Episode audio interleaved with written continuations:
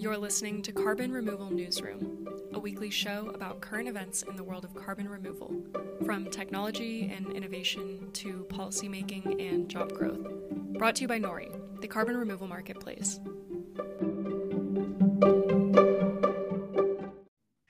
Hello, everybody, and thank you for joining the October 7th edition of Carbon Removal Newsroom. This week, we're going to be doing our first science carbon removal newsroom, and we'll be looking into the impacts of tree planting on carbon removal. You know, on the surface, everyone thinks it's amazing. Who doesn't love trees? And it's cost effective and meaningful and beautiful all at the same time. However, as with all things carbon removal, the devil is in the details, and sometimes planting trees does not lead to the outcomes we would hope or want. So, joining me today is Dr. Jane Zelikova. She's the executive director of the Soil Carbon Solutions Center and joint faculty in crop and soil science at Colorado State University. Jane, thank you so much for being here. Yeah, thank you for having me. And as always, we have Holly Jean Buck, Assistant Professor of Environment and Sustainability at the University at Buffalo. Hey, Holly, how you doing? Fantastic, thank you. I think I ask you that every week and you always say fantastic. I don't know. Maybe I need to think of a new question. Thursdays is just the best day. Thursday is a good day, isn't it? And then I am Radhika Moolgavkar, head of supply and methodology at Nori. And like I mentioned earlier, we are going to start with trees and only trees today. That's what we're going to be talking about and, and beginning with a paper that came out of um, a University of Minnesota, I believe, but I will let Jane describe it in more detail about Northern India and the challenges of large scale tree planting. So um, Jane, maybe you can give us a quick overview and we'll go from there. Um, sure. Yeah. So this is a paper by Coleman et al. It includes a bunch of researchers from India and also some from North America it was published in Nature Sustainability a couple of weeks ago. The title of the paper is Limited Effects of Tree Planting on Forest Canopy Cover and Rural Livelihoods in Northern India. And the paper made a bit of a splash when it came out, largely because it does some things that few papers have previously done when it comes to thinking about forestry and tree cover as a climate solution, uh, which is that the authors did a really thorough study where they linked measures of forest cover following tree planting projects in northern India, and also uh, did a series of interviews with communities and households in the areas adjacent to those forest tree cover projects, and looked at whether tree cover increased as a result of tree planting activities and whether the type of trees that were planted were the type that the communities valued and could make sort of a living from, and whether or not the communities that are adjacent to these projects actually relied on these forestry projects for any kind of support and livelihood. So it's a really cool combination of doing remote sensing work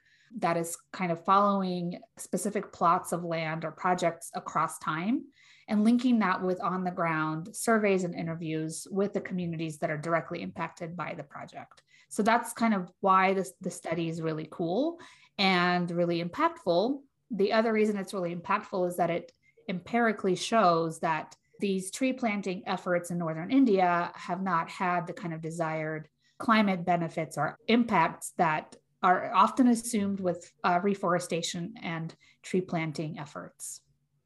Um, so one really basic question, Jane, before we kind of dive more into it is when they were planting these trees, were they monoculture or were there any variety of the trees? So is it was it mimicking kind of a real forest or did it seem more like a plantation? It was a combination of things. So depending on the project, they did a, a, series of plantations. So plantations that don't have to be monocultures, they can be plantations of multi-species mixes. In this case, there were multi-species mixes that included uh, broadleaf species as well as pine species and um, some combination depending on sort of the project. What's interesting is that the governmental entities that conducted these tree planting activities differed depending on the kind of region or specific district the project was carried out in and had slightly different goals and different species planted and different kind of activities so the, the authors of the study were able to look across a lot of different points. In fact, they looked at uh, 430 tree plantations um, that have been in place anywhere from 1965 through 2018. And they looked at them in 60 randomly selected local governments. So a lot of different entities were conducting these uh, tree planting projects. Thank you for the clarification. I appreciate it. So, you know, you said it made a splash, and I think there was a rather interesting Twitter feed from one of the researchers who basically called it called this program a failure. So, why did he think that? Uh, do you agree with him? And would love to get your perspective on that, Jane. Yeah, I think the biggest reason that he called it a failure is because it didn't meet some of the stated goals, both for the government of India, but also for other tree planting, reforestation, or forestry projects that have been launched in response to climate, uh, the need for climate mitigation, and as a way to meet corporate or governmental climate commitments. Uh, and this is a really clear kind of empirical way to show how a particular uh, region where a lot of reforestation projects have taken place where those particular goals are not being met with these projects. So we assume that trees are great because they photosynthesize, they draw down carbon. Who doesn't love trees? I love trees. Just want to be on the record that I love trees. Uh, it's important to note that. But when we assume that these reforestation projects have these climate benefits, it's often not sort of followed up with empirical analysis. And this is a critical analysis of those projects that shows that they're not meeting those goals, that forestry, uh, forest cover, tree cover is not increasing over time, even as these projects have been in place for years, that forest cover is not increasing. And they give a lot of reasons for why they think that's the case but we can get into that a little bit later. The biggest kind of takeaway is that after you do these tree planting activities, over time you go out and you measure whether or not forest cover is going up. You would expect when you plant trees, forest cover would go up. They're showing empirically that's not the case. Um, and Holly, I'm going to come to you in one second, but I have to ask Jane one quick follow up. You know, in the soil carbon world, we always talk about maybe the carbon sequestration isn't as great, but there are definite other ecosystem benefits that we all feel pretty good about. Anything like that with these tree plantings? Were there other ecosystem benefits, water quality, biodiversity, anything that they pointed to or addressed in the paper? So none of those were directly measured in this particular paper. It relied largely on a remote sensing approach that looked at forest cover over time. But we often assume, and I think it's very often the case, that uh, these kinds of projects have lots of ecological and societal benefits. Um, and what's really interesting about this study, and I'm really excited to hear what Holly thinks about it, is that they followed up and interviewed the communities that are supposedly experiencing these societal benefits from these projects to see if that's actually the case because we make that assumption. But we do often assume and it's often true that when you plant trees um, there are these other ecological benefits from you know better air quality providing shade in urban environments cooling temperatures you know sometimes providing sort of water cleaning etc so these these things are possibly happening in these projects but they were not measured.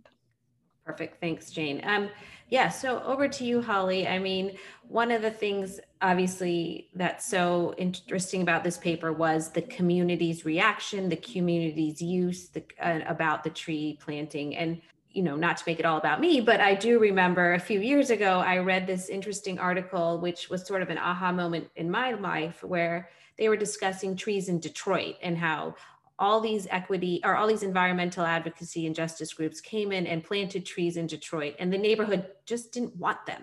People were like, why? We 60 years ago, we cut them down. Now we're giving them them back. And they were like, because nobody asked us, right? Like, this is not how we want to participate in how our neighborhood develops.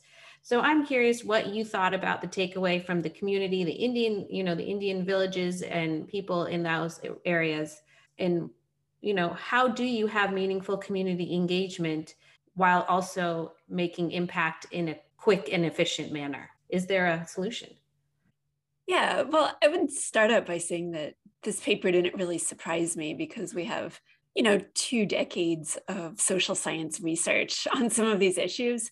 But I think oftentimes it's qualitative research. It doesn't get the coverage that a study like this would because this used some cool remote sensing methods.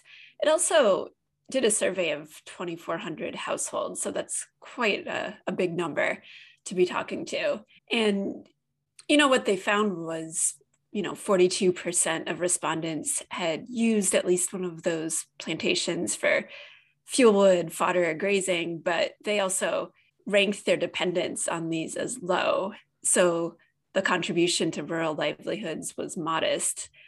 One question I have is well, maybe that says that people are using clean cook stoves and don't need to use the forest for fuel wood, which would be a good thing. And I, I, I do wish there'd been more discussion of the social side in this paper because the text itself really focuses on the tree cover portion of it. But to your question about, you know, what should we be doing? There is a, a lot of research on writing and writing about this. Some of it's from um, the CGIAR centers. So there's centers that are run that focus on agroforestry and forestry. There's things like the Oxford Principles for Net Zero Aligned Offsetting, these guidelines for nature-based solutions to climate change. I mean, the NGO community has really been publishing a lot on how we should go about community engagement, but I think there's a fundamental tension here with markets that want cheap carbon removals or offsets and actually doing these well high quality you know is going to cost more. So what do we do with that tension? No answer to that. You just have to we just have to live in it. Is that what you're saying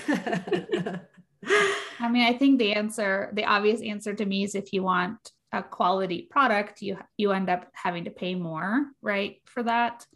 And in this case um, to do these projects really well and that to meet multiple kind of goals besides just the carbon sequestration goal which interestingly is not met here.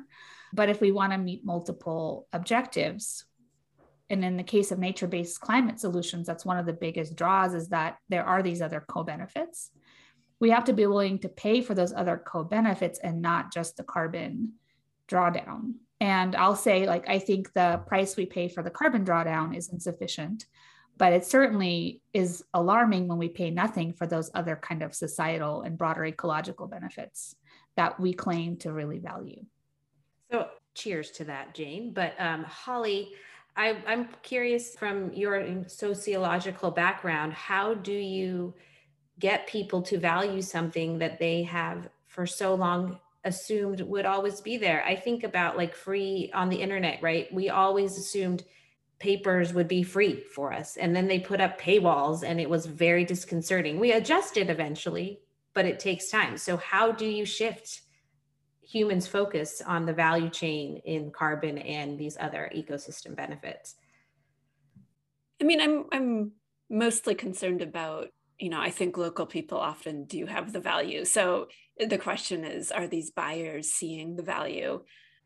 and there's certifications and standards that can be good. I think that we need more case studies, more communication that can explain what those values really are, like in in the words of people themselves. You know, what are the benefits um, to a high quality forest carbon project? Because right now the the buyers and the suppliers are still, you know, not linked. It's abstract because if you're going to make it into a commodity, if a ton of carbon is a ton of carbon, right? Then it has to be standardized and abstracted. And so we lose all of that other stuff.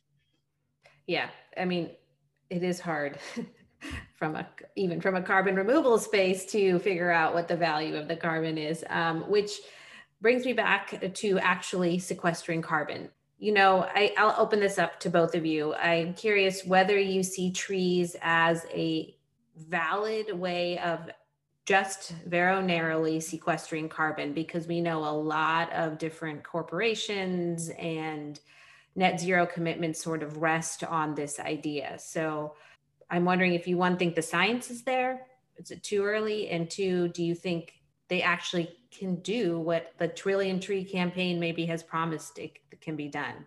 Maybe I'll start with you, Jane, and then Holly, get your perspective too. Yeah, so I think the rise in net zero commitments that is currently underway is a double edged sword. On the one hand, it's nice to see people making climate commitments and ramping up ambition, but it's done in a space that is largely voluntary. There's really no accountability for these commitments and how they're met by the various actors, whether it be companies or uh, governments, even. And there's really little to no transparency about how those net zero goals are being met, meaning that a company can make a net zero claim or goal, and that would require some reduction of it, like sort of emissions the company can control directly. And then for anything that's not easy to reduce, that is largely being met with offsets. But there's no transparency about what kind of offsets are being purchased to meet those goals. And there's no accountability. And there's certainly nothing about quality. And one of the things I think we all need in this space is a common definition of what it means to have a quality carbon offset. And I think, you know, Oxford's carbon offsetting principles is a really great guide because it does kind of spell out what it means to remove a ton of carbon and what it means to avoid uh, the emissions of a ton of carbon. And I think those kinds of guidelines are not being followed by many, many companies and governments that are currently making claims um, and setting net zero goals. So, as I expect on every podcast that we record from now on, one of the things I will always call for is transparency and accountability. When we have those two things in this space, I think we we raise the quality substantially. And when we know a ton removed is a ton removed. Holly, anything more you might add or a different perspective you might have?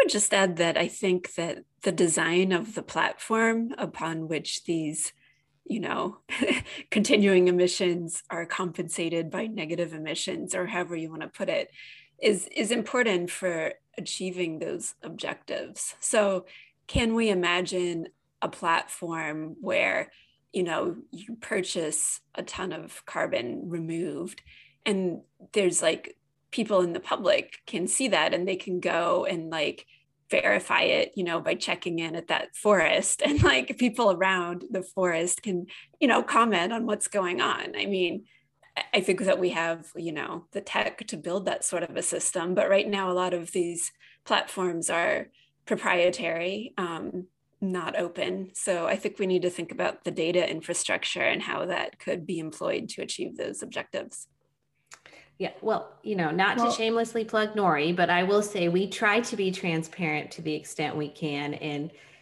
I dream of a world where verification is not like as simple as a satellite image, but being able to link into that like tech idea of imagery. And you can go look and you can see the forest. The thing we struggle with, right, is how do you accurately measure that carbon? And I think that is a, probably a struggle in trees. It's definitely a struggle in soils um, but Jane, I know you were about to say something. Uh, I well, I was going to say, um, from the Nori perspective, certainly using a transparent, publicly available modeling platform would be a good step in the right direction. But I think the other thing that's happening is the proliferation of all of these different companies and, and sort of measurement and modeling frameworks or platforms that rely on remote sensing and various claims about AI and machine learning with no explanation of how algorithms are derived or tested with what data they're built. And certainly um, no attempt to ground truth those measurements. So, one of the biggest things about remote sensing, be it for tree cover and biomass, which you really need to measure well to know carbon sequestration potentials or actualities, is if you're not going out to measure anything, then your measurements are only as good as the algorithms and the sort of mo- the underlying models. And if there's no transparency about those, then we can't actually check your math. So overall, I would say like there's just a need to have better transparency about data, about algorithms. So we have we have a long way to go towards developing the mathematical models to do this really accurately without having to go and make an on the ground measurement. In terms of overall science, um, especially when it comes to forestry and trees, there are a lot of, uh, not a lot, but there are some really great long term data sets that have linked uh, above ground uh, real measurements with some remote sense uh, data and made really great allometric relationships between sort of what the remote sensing data show us and what the sequestration potentials are. And they've developed those for different species of trees, different sort of growth shapes and structures. But I think the other thing we have to consider is that these trees are growing under novel climate environments, mm-hmm. right? So, like, we have rapidly changing climate and conditions that affect the photosynthesis and growth potential and carbon sequestration potential of trees. So, part of what we have to do is continue to do the science to understand how climate change is impacting tree growth and update our priors and our assumptions about what the carbon sequestration potential is. One criticism or shortcoming of this particular paper is that there were no measurements of carbon sequestration potential. They just looked at forest cover, mm-hmm. which is a pretty good proxy, but not an not a perfect proxy. So yeah. we can't really say there is no carbon being sequestered here. We can just say that it's not being sequestered more than it was before the plantations were put in place. Fair, fair point. All very good points. Thank you, um, Jane. I think I want to pivot a little bit to this idea because it was such an interesting um, Twitter thread again about the trillion trees and German journalist Tin Fischer kind of, I guess, lit up tree planting Twitter. I don't know whether I don't know whether that really happens in the carbon removal world, but we can pretend um, about this, you know, catchy idea of planting a trillion trees and our our problems are solved. So Holly I'll, I'll kind of pitch it over to you. Like, what do you think? Why did that idea catch fire so easily, especially when the paper has been largely debunked? It's still, it's still in everybody's public conscience as the way to move forward. Because a trillion sounds cool. right? alliteration, totally. trillion trees. Yeah. yeah. Alliteration no, that, that goes a long way. Important. Yeah. and that's it, huh? that it's just the marketing was brilliant. I mean, there's something about the scale, like a, a terraforming scale, you know, endeavor that I think is appealing. Yeah, yeah, it's also worth noting that there was a large marketing effort behind the study and paper. And as a person who writes papers that often are not read and certainly don't take off and like create policy, I think it it's fascinating to me that the choice was made to market this with a professional marketing firm before the paper even came out and you're not going to mark like you know the other side and the very very valid scientific criticism of this paper that ultimately led to it being pulled from the journal we're not going to market the criticism that's not as sexy as marketing the original right so the marketing effort certainly helped the visuals and the alliteration um, the branding that went along with it had a lot to do with it. And the timing, I think people were really grasping at something that could give them hope. I mean, Holly, I'm going to ask you this. How is the average person supposed to sift through all of this, like the marketing, when you have the people we're supposed to trust, like the Greta's of the world, telling us that this is a great idea, and then you have policymakers saying this is a great idea? How how does just the average Joe who wants to do right by the world and do something and, and plant a tree go about figuring out which way, how to sift through all this? Well, they could listen to our podcast. that would no, be great. this is a big challenge too with climate change broadly. And really, we need more people in the space that are engaging to explain the science, but scientists are too busy and we don't get paid to do this sort of work. So I think it's on the government and NGOs and others to collaborate to fund positions for people who can do this sort of science communication and be on Twitter, be in the press, take all these interviews that journalists are requesting, and you know, help calibrate some of this information. Because right now, this is a huge service that um, people are doing as volunteers. Yeah, you, you, it's almost like a mind shift in the scientific community that there's more to science now than just doing the work and and publishing the paper. You have to go out there and market yourself, which I would imagine many scientists would find to be very disconcerting and not what they signed up for when they wanted to get a PhD and run a lab. So, you know, I want to end the conversation um, with this question for you both. So let's let's think about reforestation against other carbon removal solutions. it's well known, but obviously has challenges. Where would you prioritize funding in, in investment in reforestation against other carbon removal solutions if we really want to get the most significant amounts of carbon dioxide out of the atmosphere? So divorcing it from other potential ecosystem benefits. Holly, I'll start with you and then Jane, you can give me your thoughts. Yeah, well, I should first, I'm going to flag really quickly one thing we didn't talk about that is mm. important is that there's more science to be done on how effective this is because there's, it, you know, changes in the albedo, the reflectivity mm-hmm. of land covered that can play into things. And then also, it's been found that trees emit volatile organic compounds that can react with nitrogen oxide in the air and form ozone. Like there's a bunch of stuff we don't know about this at scale versus just planting a forest in, you know, a particular place. So I think that we should be funding a lot more science on that sort of thing. In terms of where tree planting falls, I would rather place it under conservation and biodiversity budgets, frankly, rather than carbon removal because of some of these things. And Jane, what's what what do you think? Um, I mean, I agree with Holly. Always funding more research is a good investment. I think, I guess I'm less worried about the volatile compounds, but it's a fair point. I am sort of interested in understanding how we do these kinds of large scale reforestation projects and what are essentially novel ecosystems that are changing so rapidly that we have to do like sort of more directed reforestation efforts, selecting a suite of species that can thrive in new and novel environments. And I mean, the other thing I totally 100% agree with Holly, and this is something that would be my go to with soil carbon too. First and foremost, we have to protect the carbon we've already stored. And given the changes, be it fire frequency, drought, et cetera, all these things that are impacting both carbon that is already stored and our carbon storage potentials in the future, protecting the stocks where they exist, especially in sort of really high stocked areas like tropical ecosystems, um, where it's possible is a priority. But we have to do that in a way that also kind of jives with local community needs. And we can't sort of colonially uh, request that tropical countries that that hold vast areas of forested ecosystems um, don't use those ecosystems because we demand the carbon benefits that they carry.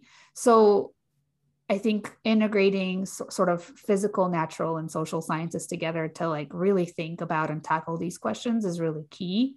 Uh, and protecting the stocks we already have, and then thinking about and modeling how we do targeted, directed reforestation efforts uh, given the very rapidly changing climate would be the next big thing.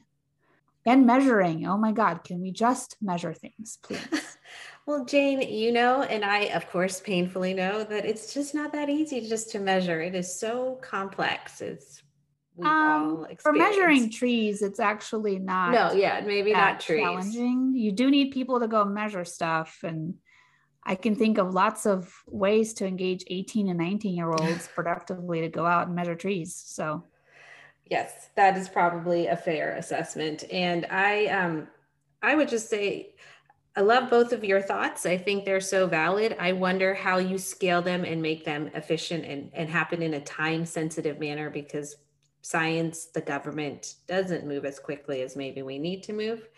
And personally what i'm most interested in particularly on reforestation is how it how it works within these um, recently devastated western wildfire forests and how you start restocking those forests because to jane's point even the types of fires we're having aren't the types of fires that those forests are used to so we don't really know what it means for long term for them will it regenerate will it be they be destroyed forever so that would be where I would prioritize my dollars. Um, with that, I'm going to turn to good news, which it's my turn this week. And I took it because it's Fat Bear Week.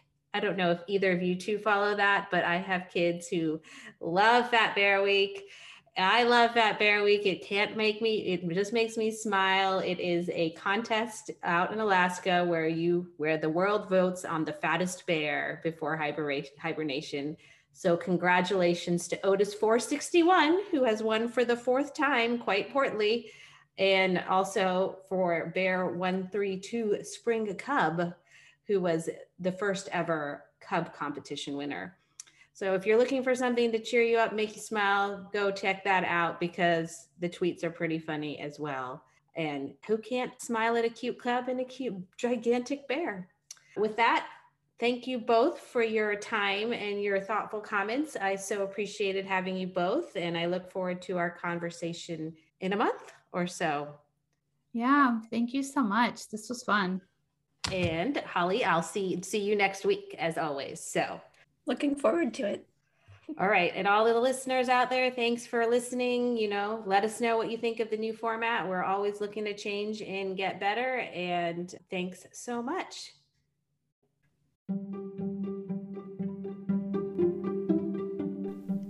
Thanks so much for listening to Carbon Removal Newsroom. If you like the show, the best way you can help us is by giving us a great rating and review in Apple Podcast, following the show on Spotify, and by sharing the show on social media. Tell your friends and help us spread the word about what's happening in the world of carbon removal.